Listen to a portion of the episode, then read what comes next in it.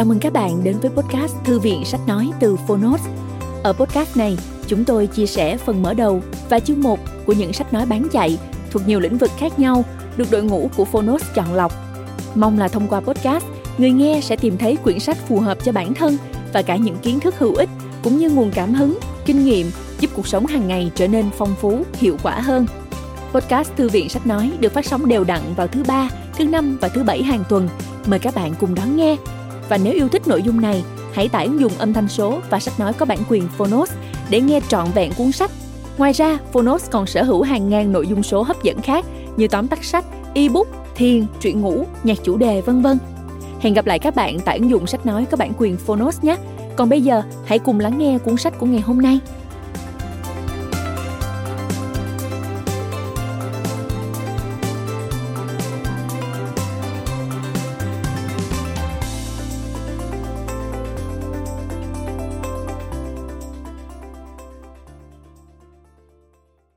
Bạn đang nghe từ Phonos.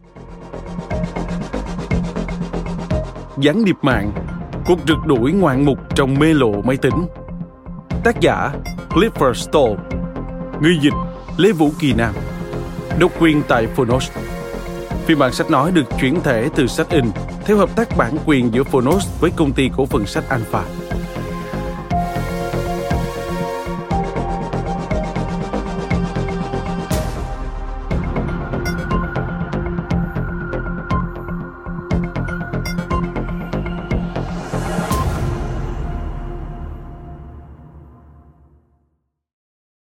An toàn thông tin trong kỷ nguyên số Trong kỷ nguyên số, vấn đề bảo mật và an toàn trên không gian mạng ngày càng trở nên quan trọng, không chỉ đối với các doanh nghiệp, tổ chức chính phủ, mà còn đối với từng cá nhân. Việt Nam có 58 triệu tài khoản Facebook, tính đến hết quý 1 2018, 127 triệu thẻ ngân hàng, với 66,6 triệu tài khoản thanh toán cá nhân, cùng hàng tỷ các giao dịch mua bán trao đổi trên mạng diễn ra mỗi ngày. Chính vì vậy, an ninh mạng trong kỷ nguyên số đang trở thành một chủ đề ngày càng nóng. Chỉ rất gần đây, nhiều tài khoản Facebook cũng như email cá nhân đã bị hacker tấn công và chiếm đoạt. Thủ đoạn của hacker khá đơn giản khi tận dụng các sơ hở của người dùng cũng như các lỗi bảo mật của hệ thống. Nhưng chúng đã gây ra những thiệt hại rất lớn cả về vật chất và tinh thần cho người dùng. Rất nhiều thông tin cá nhân bị lộ và bị mất. Và điều đó cũng đang xảy ra với rất nhiều tổ chức công ty, cả tư nhân lẫn nhà nước.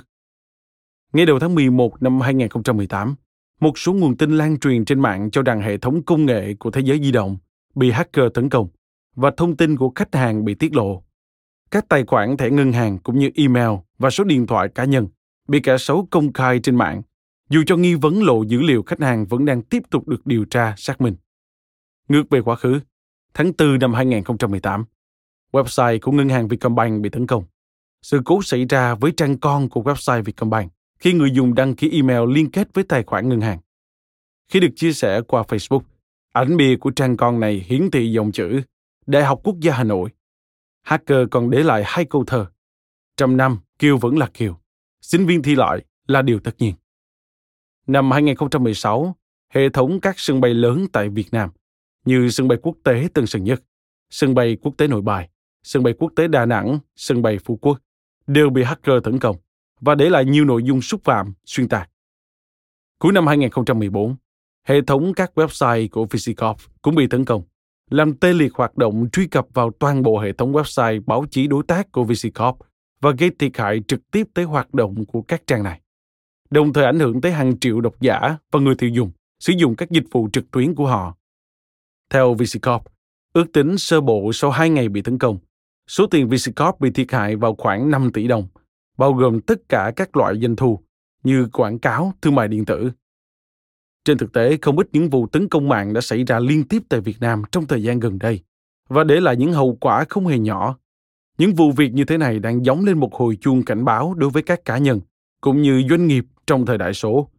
Với xu thế phát triển mạnh mẽ của cuộc cách mạng công nghiệp 4.0 trên toàn thế giới, trong đó có Việt Nam – sự bùng nổ của các thiết bị IoT sẽ mang lại nhiều nguy cơ tiềm ẩn về các cuộc tấn công trên không gian mạng hoặc bị kẻ xấu lợi dụng để tấn công vào các hạ tầng. Chuyên gia an toàn thông tin, vấn đề bảo mật không có tính tuyệt đối. Ngay cả các cường quốc trong ngành công nghệ thông tin bảo mật như Anh, Pháp, Đức, Mỹ, Trung Quốc cũng đều bị hacker tấn công. Vậy các doanh nghiệp và người dùng Việt Nam phải làm gì để vừa có thể tận dụng được những lợi thế của nền công nghiệp IoT mà vẫn đảm bảo an toàn thông tin trên mạng?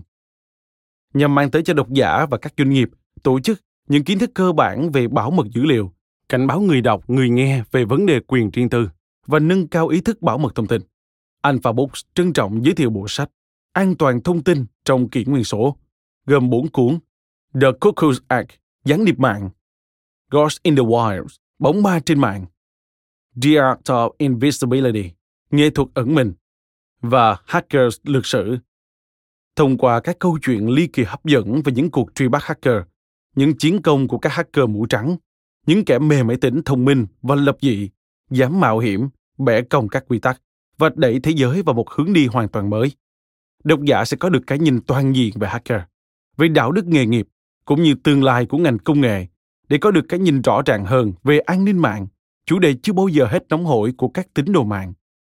Bộ trưởng Thông tin và Truyền thông Nguyễn Mạnh Hùng đã nhấn mạnh an toàn an ninh mạng được coi là điều kiện để thúc đẩy chính phủ điện tử, chính phủ số và nền công nghiệp nội dung số.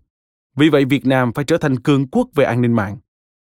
Đồng hành với những vấn đề thời sự nhức nhối hiện nay, với bộ sách này, Alpha Books và các đối tác, những nhà cung cấp các giải pháp bảo mật và an ninh mạng như CMC, NetNam, Security Box, SiteRadar, mong muốn đóng góp một phần tri thức cho xã hội, giúp nền kinh tế số Việt Nam phát triển lành mạnh, bền vững. Trân trọng giới thiệu. Tháng 11 năm 2018, công ty cổ phần sách Alpha. Lời giới thiệu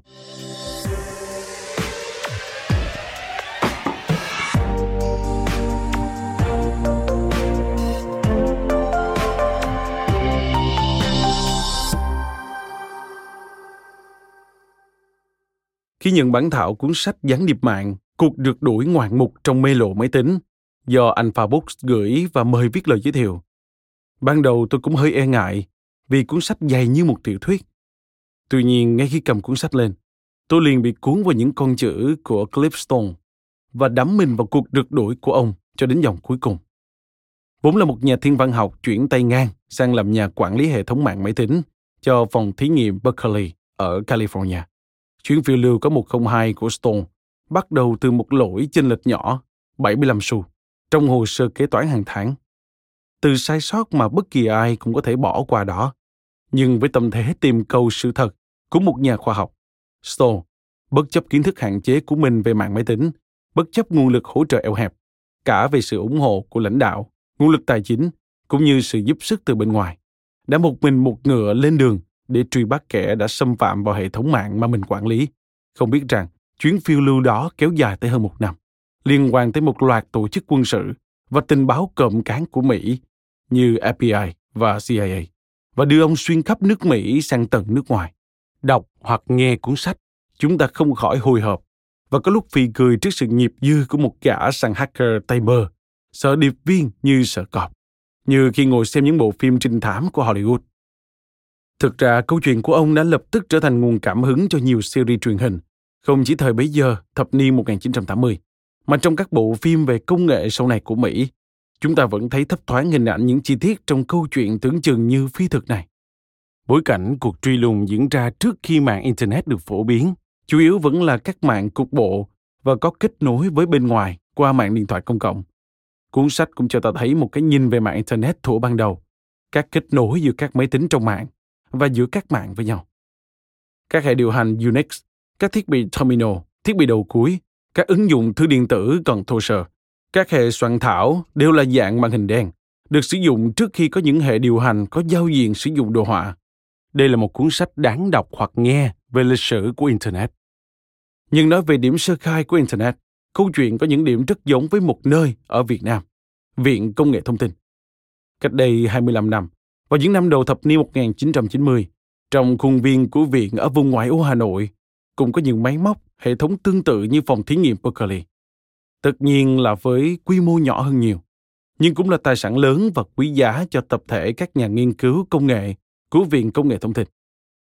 Khi tôi cùng một tá sinh viên năm tư của khoa điện tử viễn thông, Đại học Bách khoa Hà Nội và bắt đầu hành trình tốt nghiệp của mình tại phòng hệ thống mạng máy tính và mạng net nam của Viện Công nghệ Thông tin. Chúng tôi cũng bắt đầu với những thiết bị đầu cuối chạy hệ điều hành SEO Unix. Một tập tài liệu in trên giấy thô, một màn hình đi kèm bàn phím của thiết bị đầu cuối. Những sinh viên chúng tôi bắt đầu biết đến thế giới của các lệnh Unix, giao thức mạng rất mới lúc đó, TCP, IP, và bắt đầu tìm hiểu về các mạng diện rộng của Internet, mạng của các mạng, đang vượt ra khỏi khuôn khổ của giới hàng lâm. Trước đó vài năm, viện trưởng Bạch Hưng Khang và trưởng phòng Trần Bá Thái đã có những bước thăm dò đầu tiên tại Hoa Kỳ, làm tiền đề cho việc xây dựng mạng VARNet 1993 và mạng NetNam 1994. Nhóm sinh viên chúng tôi, cùng với sự hướng dẫn của các anh mới tốt nghiệp một hai năm trước, nhưng đã thành các chuyên gia, đã bắt đầu hành trình đi theo sự phát triển của Internet Việt Nam như thế. Đọc cuốn Gián điệp mạng, cuộc rực đổi ngoạn mục trong mê lộ máy tính, với hệ thống mạng, máy tính, máy in, dây nhợ loằng ngoằng trong phòng máy chủ, tiếng mùa đầm kêu điếc tai. Tôi không khỏi nhớ về những ngày thuở ban đầu ấy. Nhưng câu chuyện mà Stone kể lại còn thêm nhiều yếu tố ly kỳ hơn và cho người đọc trải qua hết các giai đoạn, các điểm căn bản nhất của hệ thống mạng ở thời kỳ sơ khai của Internet. Nhưng mọi nguyên tắc căn bản đến giờ vẫn hiện diện trên mạng Internet hiện đại. Một khi máy đã nối mạng, chúng ta phải luôn đối mặt với các thách thức, rủi ro, nguy cơ bị mất an toàn mạng, mất dữ liệu và các nguy cơ khác. Dù năng lực kỹ thuật và quản lý của chúng ta có cao tới đâu, cơ hội to lớn mà mạng Internet mang đến cho nhân loại cũng đang đi cùng với những nguy cơ về tính riêng tư, về an toàn, bảo mật dữ liệu và thông tin. Đối với độc giả thông thường, cuốn sách này giống như là một tiểu thuyết trinh thám gián điệp. Còn đối với những người làm về an toàn bảo mật mạng máy tính, thì điều ngạc nhiên là sách được ra đời cách đây hơn 20 năm, mà các vấn đề gặp phải cũng như những kiến thức của nó vẫn còn giá trị tới ngày nay. Như các vấn đề an toàn bảo mật mạng máy tính và Internet, các lỗ hổng trong phần mềm, vấn đề quản trị mạng và quản lý an toàn mạng như tài khoản, tính riêng tư, đánh cắp thông tin, gián điệp mạng. Cuốn sách thực sự là một gợi ý quý giá cho các bạn trẻ đam mê công nghệ thông tin, mạng máy tính, viễn thông. Cuốn sách cũng rất hữu ích với những kỹ sư, cấp quản lý và những người yêu thích mạng máy tính, an toàn bảo mật, cũng như lịch sử phát triển của mạng Internet và khái niệm hacker.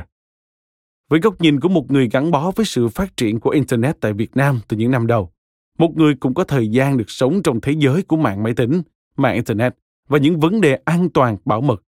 Tôi xin trân trọng giới thiệu tới bạn một cuốn sách rất hay và đáng đọc đáng nghe này. Vũ Thế Bình, Tổng Giám đốc NetNam, Phó Chủ tịch kiêm Tổng Thư ký Hiệp hội Internet Việt Nam.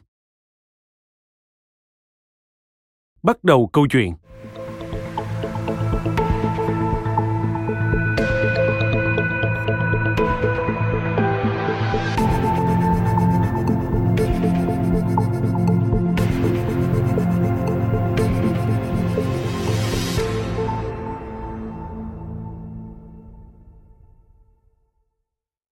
Chương 1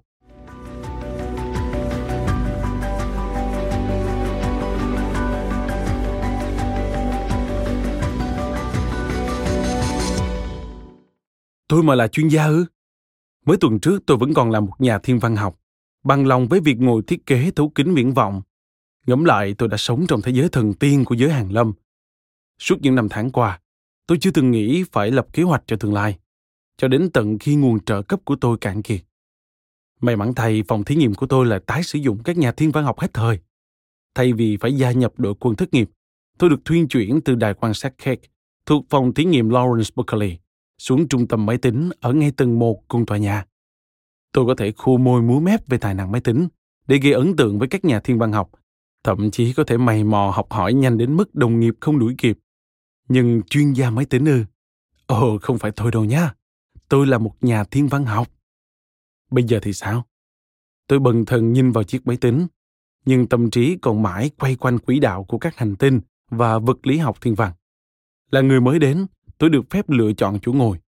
Một ô làm việc có cửa sổ trổ ra cầu cổng vàng, hoặc một văn phòng bí hơi, bốn bề là những giá sách cao ngất. Tuy mắc chứng sợ không gian kính, song tôi vẫn quyết chí chọn văn phòng với suy nghĩ nếu tôi có ngủ gật ngay ở bàn thì cũng không ai phát giác. Hai bên hông là văn phòng của hai chuyên gia hệ thống lão luyện, Wayne Graves và Dave Cleveland. Tôi sớm biết rõ về những người hàng xóm này thông qua các cuộc cãi vã lặt vặt giữa họ. với thái độ coi mọi người đều là những kẻ kém cỏi hoặc lười biếng. Wayne xích mích với tất cả. Nhưng anh hiểu tương tận về hệ thống, từ phần mềm ổ đĩa cho tới anten vi sóng. Wayne quen dùng dòng máy tính VAST của công ty Digital Equipment và kiên quyết không chấp nhận bất cứ loại nào khác. Không IBM, không Unix, không Macintosh. Jay Cleveland, vị Phật sống điềm đạm của Unix, thường kiên nhẫn ngồi nghe quên. so sánh tràn gian đại hải các loại máy vi tính. Hiếm có cuộc gặp nào mà quên không tranh thủ quảng cáo. VAST là lựa chọn của giới khoa học khắp mọi nơi và nó có đến 12 cách khác nhau để hỗ trợ xây dựng các chương trình mạnh mẽ. Dave trả lời. Thế này nhé, anh cứ việc vuốt ve mua vui cho những kẻ cùng VAST, còn tôi sẽ lo phần còn lại của thế giới. Dave không bao giờ để quên được tức giận cho thỏa chí, và những lời phàn nàn của anh cuối cùng bị dập tắt dần thành những tràng lẩm bẩm. Tuyệt vời! Ngay ngày đầu tiên đi làm, tôi đã bị kẹp giữa hai nhân vật thường xuyên lời qua tiếng lại, và niềm hy vọng được ngủ gật trong giờ làm của tôi cũng vì thế mà tiêu tan. Nhưng ít ra, không ai có thể phàn nàn gì về diện mạo của tôi. Tôi mặc bộ đồng phục tiêu chuẩn của các tập đoàn ở Berkeley.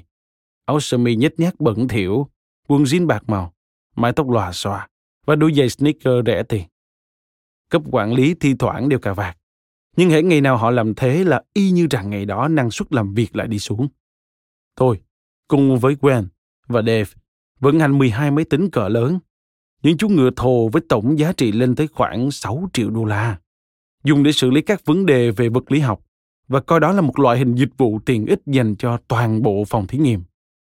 Nhiệm vụ đặt ra là phải làm sao để các nhà khoa học sử dụng những chiếc máy tính này có thể thấy được một hệ thống điện toán đơn giản, mạnh mẽ và đáng tin cậy như một công ty điện lực. Tức là phải để máy vận hành 24 trên 24. Và cũng tương tự công ty điện lực, chúng tôi tính phí cho mỗi chu kỳ điện toán được sử dụng. Trong 4.000 nhân viên của phòng thí nghiệm, có đến 1.000 người, 1.000 tài khoản sử dụng máy tính cỡ lớn. Mỗi tài khoản trong đó đều được kiểm đếm hàng ngày. Và ngay trong mỗi cỗ máy đều cài sẵn sổ cái. Với chi phí thực hành tính toán là 300 đô la mỗi giờ. Việc ghi chép sổ sách phải hết sức chuẩn xác. Nên chúng tôi theo dõi từng trang giấy được in ra, từng khối dung lượng trong đĩa lưu trữ và từng phút thực hiện xử lý. Có một máy tính riêng đảm nhiệm việc thu thập các thông số thống kê này và gửi hóa đơn cho các bộ phận trong phòng thí nghiệm hàng tháng. Vào ngày làm việc thứ hai, bất chợt, Dave ghé vào phòng tôi, miệng lầm bầm rằng hệ thống kế toán Unix phát sinh lỗi gì đó. Chắc có người đã sử dụng vài giây tính toán mà không trả phí. Sổ sách trong máy tính thiếu cân đổi. Hóa đơn tháng trước là 2.387 đô la, bị hụt 75 xu. Một lỗi sai vài nghìn đô la thì ai cũng có thể thấy và rất dễ phát hiện. Nhưng lỗi sai ở đơn vị xu thường nảy sinh từ những vấn đề bị vùi lấp rất sâu. Vì thế một cách tự nhiên, các chuyên gia phần mềm mới vào nghề thường được yêu cầu tìm ra các lỗi kiểu này như một dạng bài kiểm tra. Dave bảo tôi suy nghĩ về vấn đề đó. Tôi hỏi lại, ăn cắp cấp độ 1 phải không? Dave nói, cứ tìm hiểu đi, Cliff, rồi anh sẽ khiến tất cả mọi người ngạc nhiên. Nghĩ đây là một trò hay ho. Tôi mày mò tìm hiểu chương trình kế toán. Thì ra phần mềm kế toán của chúng tôi là tác phẩm chấp vá gồm nhiều chương trình được viết bởi những sinh viên thực tập hè, vốn đã rời đi từ lâu. Bằng cách nào đó mớ lộn xộn này lại hoạt động khá trơn tru, nên không bị ai để ý. Nhìn qua một lượt, tôi thấy phần mềm được viết bằng Assembler, Fortran và COBOL, những ngôn ngữ lập trình cổ xưa nhất. Có thể ví như việc sử dụng cùng lúc ba ngôn ngữ cổ, Hy Lạp, Latin và tiếng Phạn. Cũng như với hầu hết phần mềm tự chế khác, không ai bận tâm lập hồ sơ ghi chép lại hệ thống kế toán của chúng tôi. Chỉ kẻ ngốc mới tay không sụp sạo vào một mê hồn trận như thế. Dẫu vậy, đây vẫn là một trò giải khuây cho buổi chiều, cũng là cơ hội để khám phá hệ thống. Dave chỉ cho tôi cách hệ thống ghi nhận mỗi lần có người kết nối với máy tính, đăng nhập vào tài khoản người dùng và truy cập vào thiết bị đầu cuối. Nó gắn nhãn thời gian cho từng phiên kết nối, ghi lại mọi tác vụ mà người dùng thực thi, số giây sử dụng bộ xử lý và thời điểm ngắt kết nối.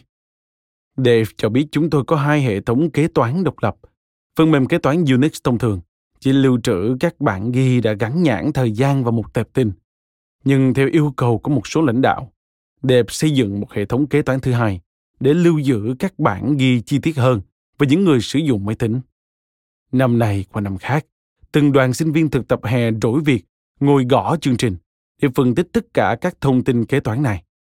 Chương trình thứ nhất thu thập dữ liệu rồi giấu vào một tệp tin. Chương trình thứ hai đọc tệp tin đó rồi tính ra mức phí cho viên sử dụng trên. Chương trình thứ ba thu thập dữ liệu về tất cả các khoản phí này và in thành hóa đơn để gửi cho từng phòng ban. Chương trình cuối cùng cộng tổng tất cả các khoản phí lại rồi so sánh với kết quả lấy từ chương trình kế toán nội bộ của máy tính. Hai tập tin kế toán riêng biệt được lưu song song trong hai chương trình khác nhau, phải cho ra đáp án giống hệt nhau. Suốt cả năm, các chương trình trên vận hành suôn sẻ và chỉ sang tuần này mới phát sinh sự cố. Nghi phạm hiển nhiên ở đây là lỗi làm tròn. Có lẽ các mục nhập kế toán đều chính xác, nhưng khi cộng lại với nhau, những điểm chênh lệch nhỏ nhặt từ 1 phần 10 xu đã tích dần thành 75 xu. Tôi phải chứng minh điều này bằng cách phân tích cách hoạt động của các chương trình này hoặc kiểm tra chúng với những dữ liệu khác. Tôi không tìm hiểu mã của từng chương trình, mà viết một đoạn chương trình ngắn nhằm xác minh các tệp dữ liệu. Trong ít phút, tôi đã kiểm tra xong chương trình đầu tiên. Kết quả, không có vấn đề gì. Nó đã thu thập dữ liệu kế toán một cách đúng đắn. Chương trình thứ hai tốn nhiều thời gian hơn. Tôi mất một giờ tạo mã thay thế để chứng minh nó hoạt động tốt. Chương trình này chỉ cộng các khoảng thời gian sử dụng rồi đem nhân với mức phí. Như vậy lỗi sai 75 xu không nằm ở chương trình này. Chương trình thứ ba cũng hoạt động trơn tru. Nhiệm vụ của nó là rà soát danh sách người dùng hợp lệ, tìm tài khoản phòng thí nghiệm của họ, rồi in hóa đơn. Lỗi làm tròn ư? Không, tất cả các chương trình này theo dõi dòng tiền với độ chính xác đến 1 phần 100 xu. Thật kỳ lạ. Vậy thì lỗi sai 75 xu đến từ đâu? Vì đã trót bỏ ra hàng giờ loay hoay tìm hiểu vấn đề nhỏ nhặt này, nên tôi trở thành kẻ ngoan cố. Chết tiệt, tôi sẽ ở đây đến tận khuya nếu cần. Sau khi thực hiện một số kiểm thử khác, tôi bắt đầu tin tưởng đóng chương trình kế toán hỗn độn rất cây nhà lá vườn này. Đúng là số dư các tài khoản không cân bằng, nhưng những chương trình này tuy không hoàn hảo, song cũng không để lọt xu nào cả. Lúc này, tôi đã tìm được hết các danh sách người dùng hợp lệ, đồng thời cũng hiểu được cách các chương trình này sử dụng cấu trúc dữ liệu để lập hóa đơn cho các phòng ban khác nhau. Khoảng 7 giờ tối, tôi chợt chú ý đến một người dùng là Hunter. Anh chàng này không có địa chỉ xuất hóa đơn hợp lệ. Đây rồi. Tháng trước, Hunter đã sử dụng máy tính. Tính ra hết 75 xu phí, nhưng chưa có phòng ban nào đứng ra thanh toán cho anh ta. Vậy ra đây là nguyên do của khoản chênh lệch. Ai đó đã gây ra sự cố này khi thêm người dùng vào hệ thống của chúng tôi. Một vấn đề nhỏ nhặt do một sai sót nhỏ nhặt gây ra. Tới lúc ăn mừng được rồi. Khi tôi đang hí hoáy ghi lại chiến công nhỏ đầu tiên này vào trang đầu tiên trong cuốn sổ tay cá nhân, bạn gái tôi, Martha, ghé vào chơi và chúng tôi ăn mừng bằng những ly cappuccino muộn trong quán cà phê Roma ở Berkeley. Một chuyên gia thực tụ sẽ giải quyết vấn đề này trong vài phút. Nhưng đối với tôi, đây là lĩnh vực còn nhiều lạ lẫm và việc tìm hiểu nó không hề dễ dàng. Bù lại, qua đó tôi có cơ hội tìm hiểu về hệ thống kế toán và thực hành một số ngôn ngữ lập trình lỗi thời. Ngày hôm sau, tôi gửi email cho Dave, chỉ ra vấn đề để gây ấn tượng với anh ta. Tới trưa, Dave mang đến một chồng sách hướng dẫn và lạnh lùng nói rằng anh không hề thêm người dùng nào tên là Hunter. Chắc một người quản lý hệ thống khác đã làm điều này. Quay trả lời cục ngủng. Không phải tôi. Dutler Hackjader. Hầu hết những câu nói của anh đều kết thúc với một cụm từ viết tắt. Và cụm vừa rồi có nghĩa là đọc tài liệu hướng dẫn đi. Nhưng tôi đã đọc sách hướng dẫn rồi. Người quản lý hệ thống không được phép thêm người dùng mới không có tài khoản. Ở các trung tâm máy tính khác, bạn chỉ cần đăng nhập vào một tài khoản đặc quyền và ra lệnh cho hệ thống thêm vào một người dùng mới. Nhưng vì còn phải thực hiện một số mục nhập kế toán, nên chúng tôi không thể sử dụng những hệ thống đơn giản như vậy. Hệ thống của chúng tôi tương đối phức tạp và có những chương trình đặc biệt, có thể tự động thực hiện các công việc giấy tờ và sắp xếp lại hệ thống. Sau khi tham khảo ý kiến xung quanh, tôi thấy mọi người đều nhất trí cho rằng hệ thống tự động này ưu việt đến mức không có ai có thể tùy ý thêm người dùng mới bằng phương thức thủ công. Và hệ thống tự động cũng sẽ không mắc phải sai lầm này. Tôi không thể tìm ra người đã mắc sai lầm ngớ ngẩn này. Không ai biết Hunter là ai, mà cũng không hề có tài khoản nào lập riêng cho anh ta. Vậy nên, tôi đã xóa tên này ra khỏi hệ thống nếu anh ta lên tiếng thắc mắc, chúng tôi sẽ mở tài khoản đàng hoàng. Một ngày sau, Một máy tính lạ có tên Dogmaster gửi email cho chúng tôi. Quản lý hệ thống của nó cho biết vào cuối tuần qua, có người từ phòng thí nghiệm của chúng tôi đã tìm cách xâm nhập vào máy tính của anh ta. Các dấu hiệu cho thấy địa chỉ hồi âm của Dogmaster có thể là ở Maryland. Email này đã đi qua khoảng 12 máy tính khác nhau và mỗi máy tính đều để lại dấu bưu chính. Đề trả lời với giọng lấp lửng. Chúng tôi sẽ xem xét việc này. Chắc chắn rồi, chúng tôi sẽ xem xét khi mọi vấn đề khác của chúng tôi được xử lý xong.